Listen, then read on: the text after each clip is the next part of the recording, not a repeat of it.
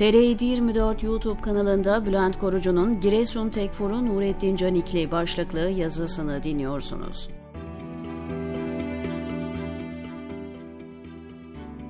Giresun Tekfur'u Nurettin Canikli, ailesi ve sadık adamlarıyla bölgenin tek hakimi bütün hükümranlığın sahibidir. Derebeylik sisteminin tipik özelliği gereğince o da gölgesi olduğu kralın ülke genelinde yaptıklarını birebir kendi mülkünde icra eder.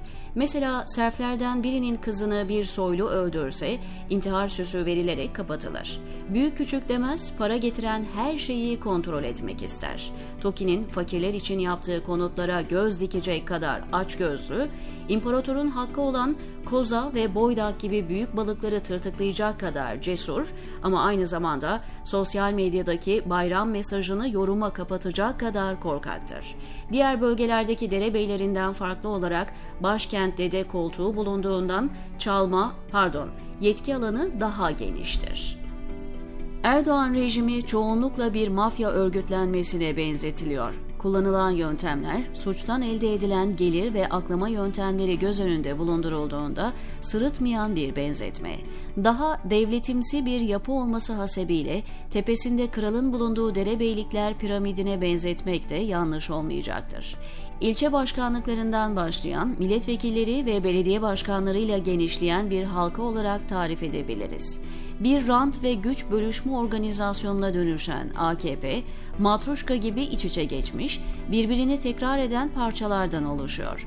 Ücradaki, ücradaki ilçelerin yönetim şekli Cumhurbaşkanı Recep Tayyip Erdoğan'ın sarayındakinden boyut dışında farkı yok. Mantalite aynı, motivasyon ortak, daha çok para kazanmak. Nurettin Canikli örneği Erdoğan rejiminin yereldeki çalışma biçimini ve merkezdeki iz düşümlerini göstermesi açısından incelenmeye değer. Aslında onun böylesine göz önünde olması ve irdelenmesinin sebebi Rabia Nazbatan'ın ölümü sonrasında yaşananlar. İster ahu tuttu deyin, isterse babasının kararlı mücadelesi sonucu üzerine ışıkların dönmesi. AKP'li yerel yöneticilerin adının karıştığı 11 yaşındaki Rabia Naz'ın 2018'deki şüpheli ölümü Canikli ismini hafızalara kazıdı. Açılan ve bazen 5 duruşmaya birden yetişmesi gereken dava yağmuru da baba Şaban Vatan'ı sindirmeye yetmedi. Şüpheleri ortaya çıkaran delillere rağmen kamuoyunu tatmin eden soruşturmaların yapılmaması çarpan etkisi oluşturdu. Rabia Naz olayında zirveye çıkan dokunulmazlık duygusu işledikleri suçlarda fazlaca iz bırakılmasına yol açmış. Tasarruf mevduat sigorta fonu üzerinden el konulan şirketlerin hortumlanmasında öylesine açıklar verilmiş ki ancak güçlü özgüven patlamasıyla izah edilebilir. Her iki konuyu özenle takip eden gazeteci Metin Cihan'ın sosyal medya üzerinden paylaştığı bilgiler skandal boyutunda. Canikli, TMSF'nin devraldığı Boydak ve Koza gibi büyük holdinglerin yönetimlerine kendi ekibini yerleştiriyor. Ekibi derken mali müşavir filan sanmayın.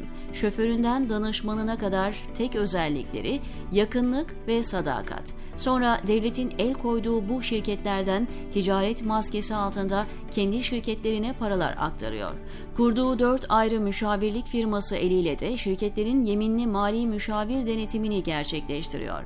4 şirket tek adreste faaliyet gösteriyor. Yani zincirdeki bütün halkaları bizzat yerleştiriyor, hiçbirini şansa bırakmıyor.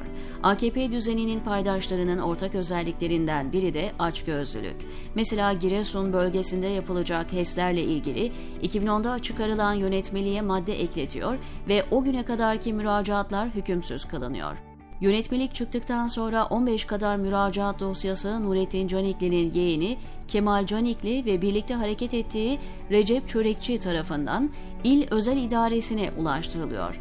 Bu paslaşmaya AKP Giresun İl Genel Meclis üyesi Recep Hıdır'ın da aracılık ettiği iddia ediliyor. İhaleye başvuran kişiler arasında AKP Giresun İl Başkan Vekili Hasan Ali Tütüncü ve AKP Merkez İlçe Başkanı Çetin Çakıroğlu da var. Araya başkasının girmesine kesinlikle izin vermiyorlar. Açgözlülüğün diğer örneği daha vahim. TOKİ, Alucra'da dar gelirliler için konut inşaatı yapıyor. Buradan alım yapabilmek için 3200 lira aylık gelir sınırı var. Canikli'nin fakirlerin hakkına tecavüz ettiği ortaya çıkınca Koza Holding'e yönetim kurulu üyesi olarak atanan danışmanı Hanife İrem Sarp, sosyal medyada savunmaya geçti. TOKİ'den konut alımını teşvik etmek amacıyla satın almışmış. Yoksulların hakkından alarak onları teşvik etmenin mantıksızlığı bir yana, üst gelir sınırını nasıl aştı acaba? Daha trajikomik olansa konutun ücretsiz olarak Alujra müftülüğüne tahsis edildiği şeklindeki ifade. Bir dar gelirliye verilmiş olsa belki yukarıdaki bahanenin anlamı olabilirdi. Unutmadan ekleyeyim, yerel rantın en önemli döngülerinden biri futbol kulüpleri ve derebeyler onları da ihmal etmiyor.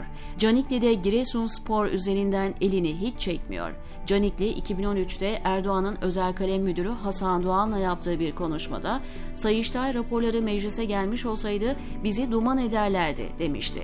Duman olmamak için suçları ortalığa saçılmasın diye Sayıştay'ı, Danıştay'ı, Anayasa Mahkemesi'ni hatta meclisi duman ettiler. Ama şimdi sosyal medya mahkemesinde hesap vermekten kurtulamıyorlar. Kurban Bayramı mesajı yayınlayıp yoruma kapatmak nasıl bir korkudur? Ekşi yemedim ki karnım ağrısın diyemediği için saklanıyor, göğsünü gere gere cevap veremiyor. Ama bugünler daha iyi zamanları. Asıl hesap sorulmaya başlandığında bakalım ne yapacaklar. Kaçmayı başaranlar yurt dışına çıkardıkları paraları yemeyi planlıyor. Sürgünler, göçmen kuşlar kollarını açmış onları bekliyor. Benden söylemesi diyor Bülent Korucu TR724'deki köşesinde.